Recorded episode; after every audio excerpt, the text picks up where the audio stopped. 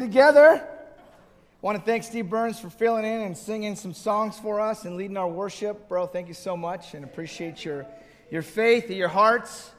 If you're visiting with us, we are uh, in the midst of a, uh, a Bible series, series entitled The Christian Atheist. And uh, last week was a, was a phenomenal uh, uh, a lesson on when you believe in God but trust more in money. And that's the concept of the series is that when we believe in God intellectually, but we live our lives as if He doesn't exist.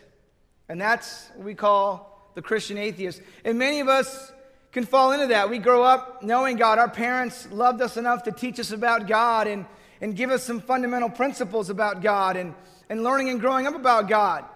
But somehow the, the principles didn't stick, it didn't translate into a life that lived out the scriptures and we lose our way. You know, whenever I go to share my faith, I always notice that people say, well, I believe in God, but there, you, you sense there's not much of a, a, of a relationship there. And so today's lesson is entitled, When You Believe in God, but Don't Share Your Faith. You know, most people do believe in the Bible, they do believe in God. Um, but most of them grow up having a faith in God, then it, it disappears when they can make their own decisions, their own choices. You know, I believed in God my whole life in the sense of my parents brought me to church and my mom got me involved in church. But would I share my faith? No way. That was personal. Because God is personal. It's a personal thing, I thought. And I grew up thinking, that's just how it is. That's just how it is. It's, it's personal. No one really shares their faith. People just kind of show up at church and they come when they want. That's how I thought it really was. And no one at church ever shared their faith with me. You know, I went to a church where one time during the whole hour, you know, you're standing, you're sitting next to a guy you have not yet introduced yourself to, nor he you. You're just, and, and there's this moment in church where they, they make you do it. And you're like, and, I, and I, would be like a 12 year old kid, and there'd be like, I always get stuck with the 50 year old man going, this is going to be intense. And I wasn't paying attention to the service. I was focused on how am I going to introduce myself? What do I say? And I would always quickly just hold my hand out, and he would say something, and I would be like, and that would be it.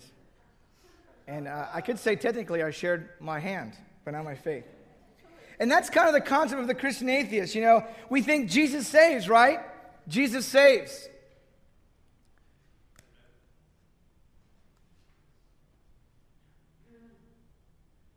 Right? He saves? Right. You know? He saves. you know, sometimes we can miss the meaning of what Jesus is doing.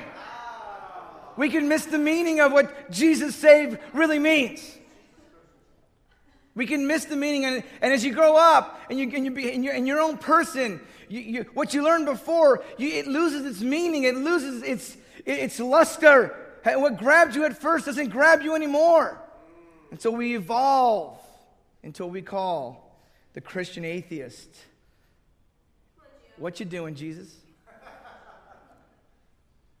My first point is Jesus gave faith to others.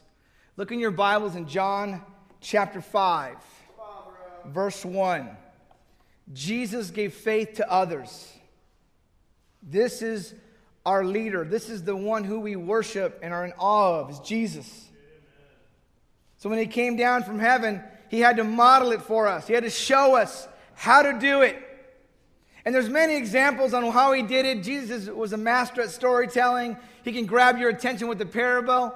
But in this case, he went up to a situation, and it's kind of common to us. That's why I like to use this passage in verse 1. It says, Sometimes, sometime later, Jesus went up to Jerusalem for one of the Jewish festivals. Now there is in Jerusalem near the sheep gate a pool, which in Aramaic is called Bethesda, and which is surrounded by five covered colonnades. Here a great number of disabled people used to lie the blind, the lame, and the paralyzed. The one, one who was there had been an invalid for 38 years. When Jesus saw him lying there and learned that he had been in this condition for a long time, he asked him, Do you want to get well? You know, what, a, what an interesting question to ask this man. Do you want to get? I mean, of course he does. But he's, he's just trying to engage in conversation. He's trying to initiate. Hey, I'm just, hey, this is a silly question.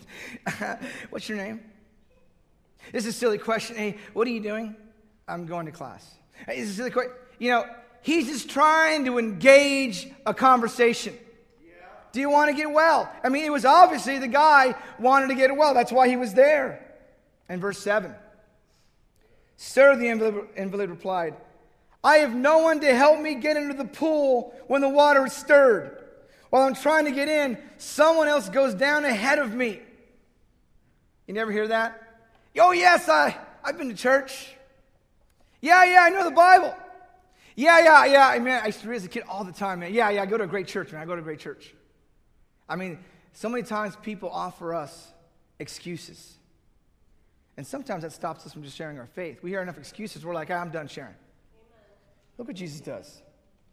Jesus says to him, Get up, pick up your mat, and walk. At once the man was cured. He picked up his mat and walked. How many people do we come across and we see them in this paralyzed spiritual state? They believe in God, but live as if He doesn't exist. How many people do we know? How many people do we come in contact with that are just paralyzed? They're stuck. And they start thinking, is this it? Is this it? I go to church. Just like Teresa said, I grew up knowing God, but my life has no impact. I would never, ever bring up God in a conversation. And this can be very frustrating. If you truly have a heart for God, this is a frustrating spiritual state to be in. Where you want to change, you want to do what's right, but you realize, man, that I have no power to overcome. I have no power to change. And the indicator is this How often do you share your faith? That's the indicator. How often do you do it? When do you do it? Do you want to get well?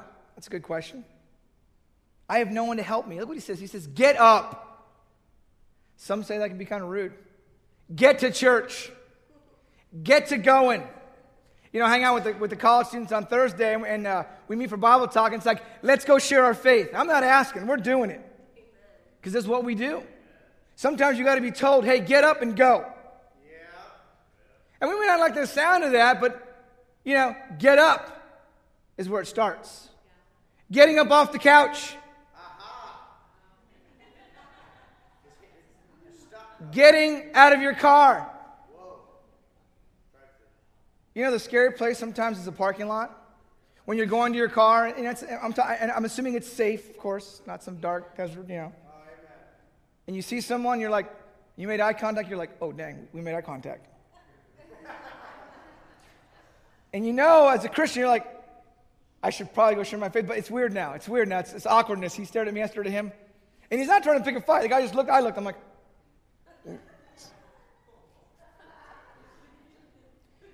and, and then there's nothing else to do but make that walk over, excuse me. And there's this long, it lasts only a second, but it just feels like forever. Hello, I want to invite you to cheer. And it takes forever to get the flyer out. You're like, and then you're waiting like a just a vulnerable little child. What is he going to think of me?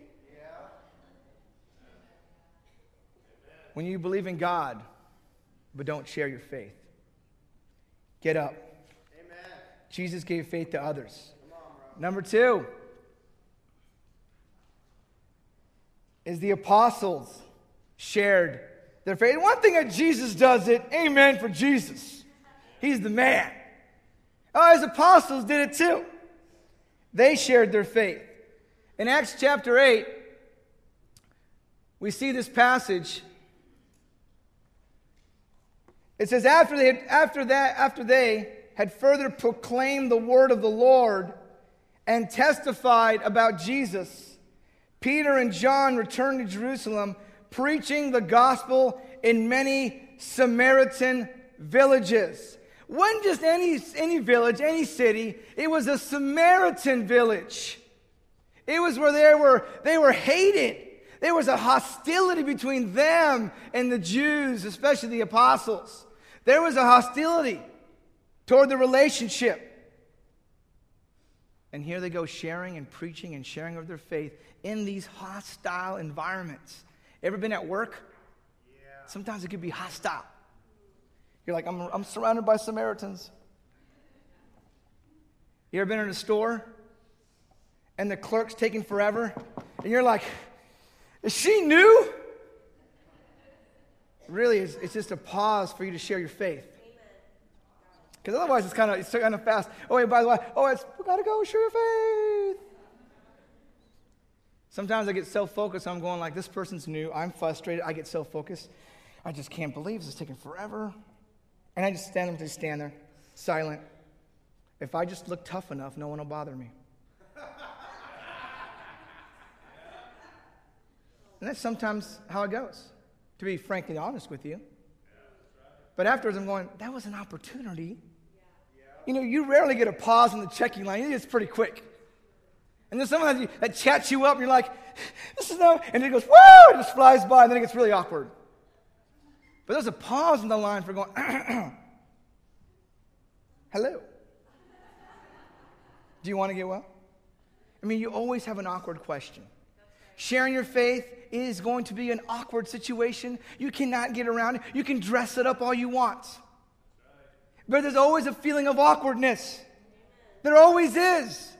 If it was that easy, everyone would be doing it. Thus, we have the Christian atheist. Most of the apostles went to remote places to share their faith, and most of them died doing just that. Why did they do that? Why? This is why they did it. The last words of Jesus to his apostles, recorded. Then Jesus came to them and said, All authority in heaven and on earth has been given to me. Therefore, go and make disciples of all nations. Just, just think about it. They lived in a, in a small, remote area known as Jerusalem. Go into all the nations, baptize them in the name of the Father, and of the Son, and of the Holy Spirit, and teach them to obey everything I have commanded you. And surely I'm with you always to the very end of the age. That's why they did it. Because they were told to get up. And that's what separates the real McCoy from the Christian atheist. They get up. Ever try working out? Ever weigh 206 pounds and you're going like, dude, what am I going to do? As you're just eating popcorn and ice cream. and you kind of motivate yourself intellectually. Tomorrow is the day. And tomorrow you grab some more ice cream. And tomorrow, this, this is, I'm sick. Tomorrow's it. Yeah. And we're just still on the couch at 11:30 eating chocolate-covered almonds. Mm. Almonds have good monosaturated oil in them.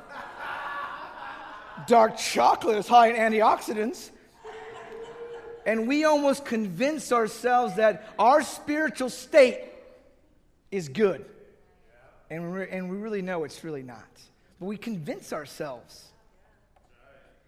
They were given a specific direction to go do it. Not, not just to do it, but also to teach it. And sharing your faith, it's gutsy, it's hard, it's not easy. You know, when, when, you get, when you get married, it's kind of easy. You're like, oh, she likes me and I like her, and it's going to be a great Valentine's. It's going to be awesome. And then you're, then you're getting married. Then you're, you're, you're in the fellowship of the ring. Yeah. And you're going like, man, I didn't realize uh, she was like that. it's going on? You know, it's, woo! I didn't realize I was like that. What came out of my mouth? I would never say.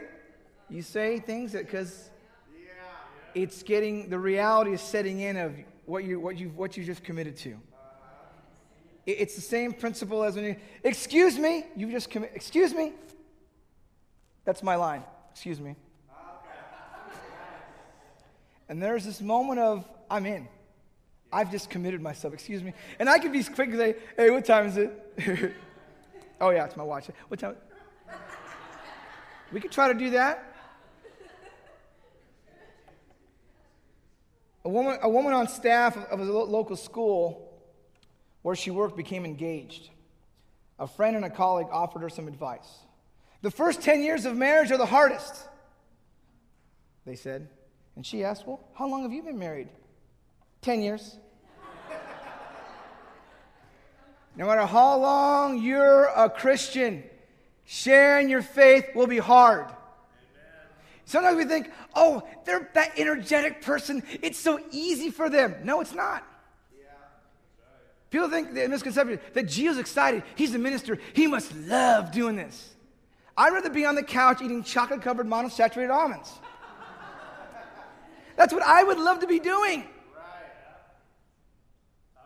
But I told the campus to meet me on Thursday for Bible talks, and I, I told them I'd show up, so now I have to go. I have to get up.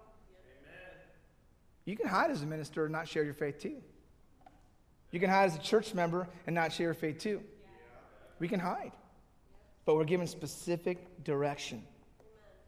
Point number three is the ones who never saw Jesus shared their faith. You know, one thing that Jesus did amen, the apostles did they were with him, it was awesome. But how about the ones who never saw Jesus? What did they do? What was their life like? Look in your Bibles in Acts chapter 28. I want to share a passage with you. Acts 20, uh, Acts chapter 8, verse 26. Sorry, Acts chapter 8, verse 26. And we're going to look at a guy named Philip. Philip never met Jesus.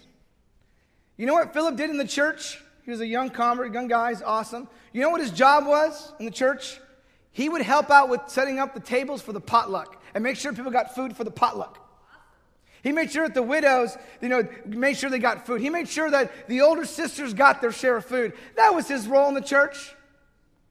Wasn't leading songs, wasn't preaching the word on stage. He was just, that was his job. Philip. And look what Philip does in Acts chapter 8. Look at verse 26. Now, an angel of the Lord said to Philip, Go south to the road, the desert road that goes down from Jerusalem to Gaza. So he started out, and on his way, he met an Ethiopian eunuch, an important official in charge of all the treasury of Candace. This man had gone to Jerusalem to worship, and on his way home was sitting in a chariot reading the book of Isaiah the prophet. The Spirit told Philip, Go to that chariot and stay near it. And Philip told the Spirit, No way, I'm not doing it. No, it doesn't say that. You know, here's Philip and he, he's prompted by the Spirit to go, hey, there's a guy over there in this chariot. Now you can imagine Philip, who's the potluck server. He's on this road, he's walking, and here's the here's the here's the the, the, the, the Department of Treasury, the head of it, on his chariot, reading the scriptures, which you had to be very wealthy to have at those times, and he's reading it out loud. God said they read the Bible in the Old Testament. They read it out loud. And there's Philip. And the Spirit says, Go over there next to that chariot. You know, sometimes you can be standing in line. Sometimes you can be at your cubicle. Sometimes you can be in, in your driveway and there's your neighbor. And, and God's telling you, hey, go over there and go, go next to your neighbor. Go see that person. Go see that, go talk to him. And we have a choice to make. And Philip makes a choice. He decides to listen to the Spirit. In verse 30, then Philip ran to the chariot and heard the man reading the, the prophet Isaiah. And he asked this question. Of course, Jesus says, Hey, do you want to get well? 38 years of invalid, you want to get well? And you know, Philip's the same way. Hey, do you understand what you're reading? What an insulting question to a man reading his Bible. I'm important. I know how to read.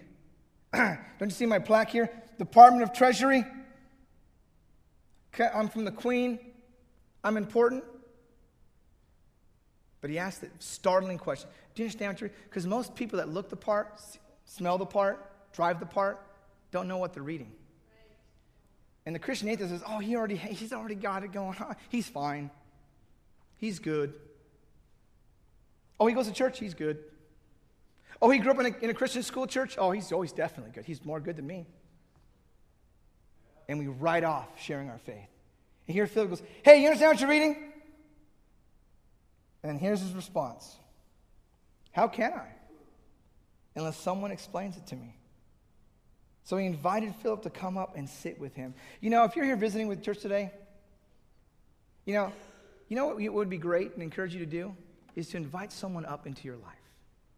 Invite them in. Invite and sit down and, and do a Bible study. Because look what happens here in verse 32. This is the passage of scripture that eunuch was reading. He was led like a sheep to the slaughter, and as a lamb before a shearer is silent, so he did not open his mouth. In his humiliation, he was deprived of justice. Who can speak of his descendants? For his life was taken from the earth. The eunuch asked Philip, Tell me, please, who was the prophet talking about, himself or someone else? He wanted context, he wanted to understand. He was a seeker. Then Philip began with that very passage of Scripture and told him the good news about Jesus. You know, the eunuch never would have had this humble disposition if Philip didn't ask. We don't know what the soil is like. We're just told to get up off the couch and go do it. We don't know what the response is going to be like. You know, several months ago, Zaldi and Marisol were at the coffee bean just having a cup of coffee, and while they're going out, they, you know, Marisol invites this girl, hey, do you want to come to church? And she goes, yes, I've been looking for a church. Did Marisol know that? No. But she was ready.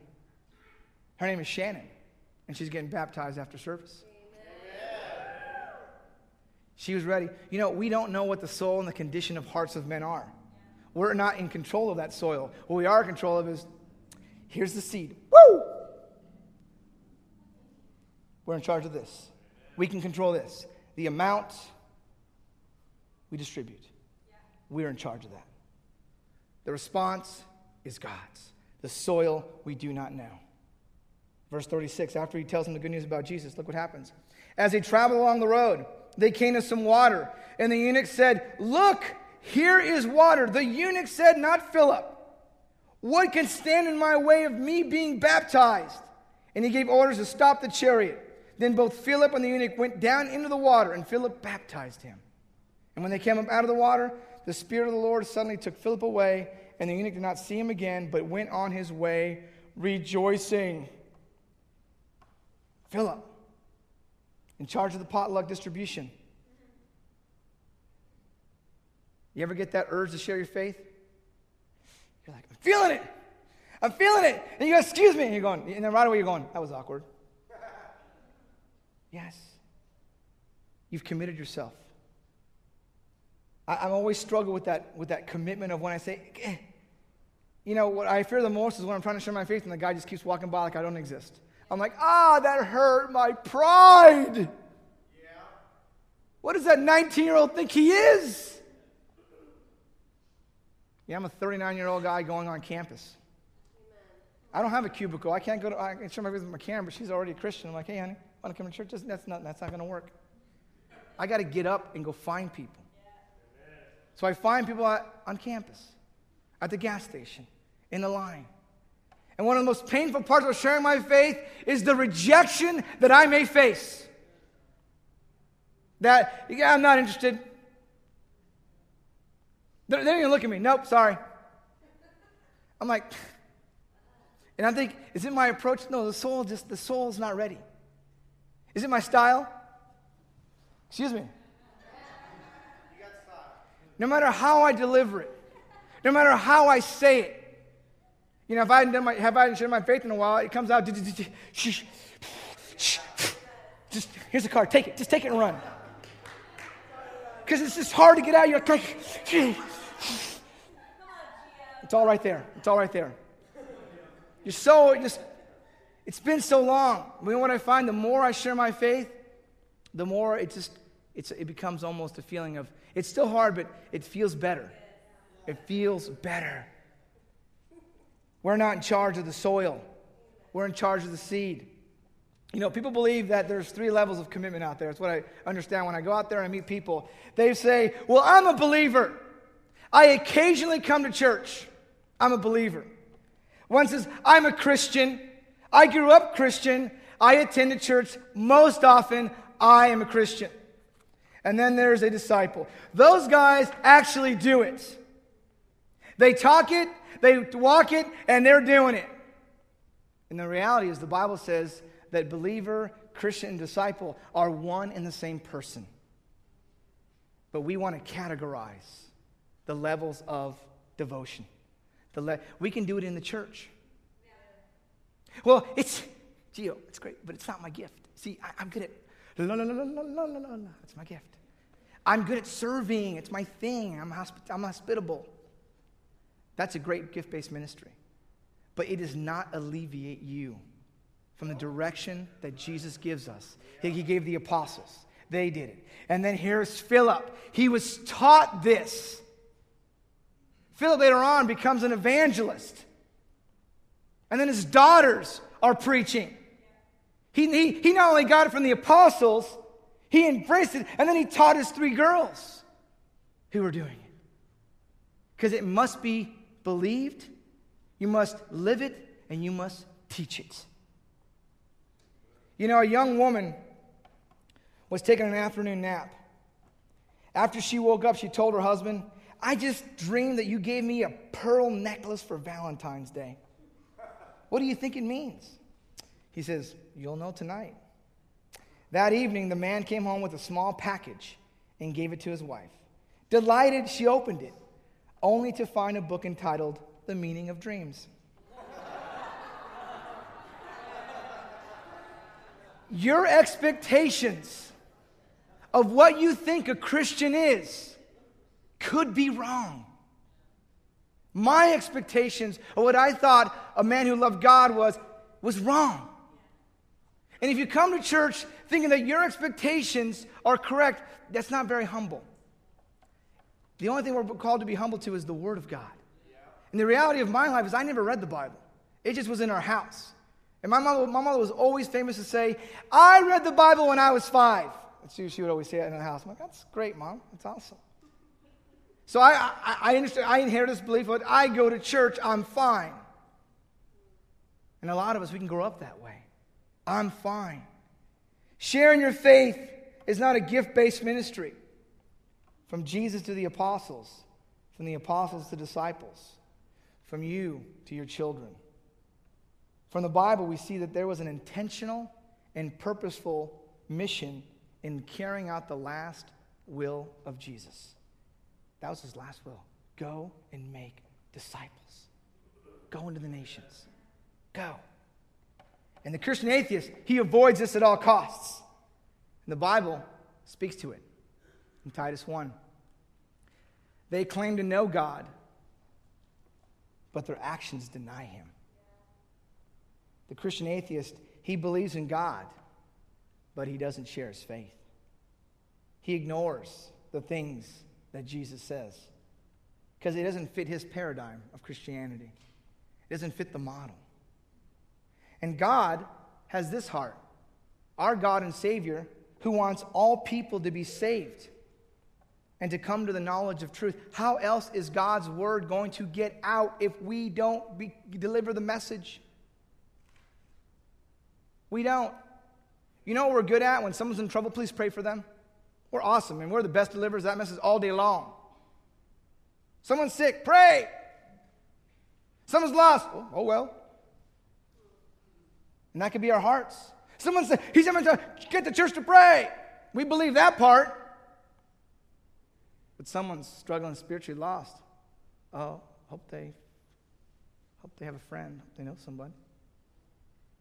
That's the Christian atheist. Yeah, that's hard to hear, but that's the reality. We have, we have a cure for them, and we hold on to it. It's the power to change. People grow up religious and they're powerless and they know it. They're going, I believe, really, I believe in God, but my life does not reflect what, the, what I know. And there's a frustration there. So, this is what Paul says to the church in Romans. He says this, and this is, the, uh, this is written to us. How then can they call on the, on the one they have not believed in? How can people call on God they don't believe? And how can they believe in the one whom they have not heard? And how can they hear without someone preaching to them? And how can anyone preach unless they are sent? As it is written, how beautiful are the feet of those who bring good news. How are your feet today? Good news? How can they hear? How can they get the message? How can anyone know God if they're not sent? God is sending us out into the world to go and make disciples of all nations. It's not our job or our concern with what the response is going to be. We can't control that. We can control this. Have some, have some. You need a little extra, have a little more. We can control that. Yeah. We control our mouth. Ah, you want to go down? What are you doing? How, uh, how, how would you like? We can control this all day long. We can get up off the couch. We can put down the chocolate almond. We can put it down. It says, I'm going to I'm going to feed my soul today by obeying the word. You know, your, our physical abilities need to transfer to the spiritual qualities. A lot of us have great physical gifts. We love to be in shape, we have focus, we're, we're excellent in, in the secular things of life. But when it comes to the spiritual side, there's a disconnect. There's a big chasm of disconnection. And that's where you find the gap of where you are as a Christian atheist. God is sending us. I am sending you to go out into all the world, into your neighborhoods, and your neighbors, and your ice cream shops, and your restaurants, and your schools, and the parking lot of your schools, and your practices of athletics, all the areas God has put you to go and make disciples of all nations. And to God be the glory. Thank you. Have a great afternoon. Yeah.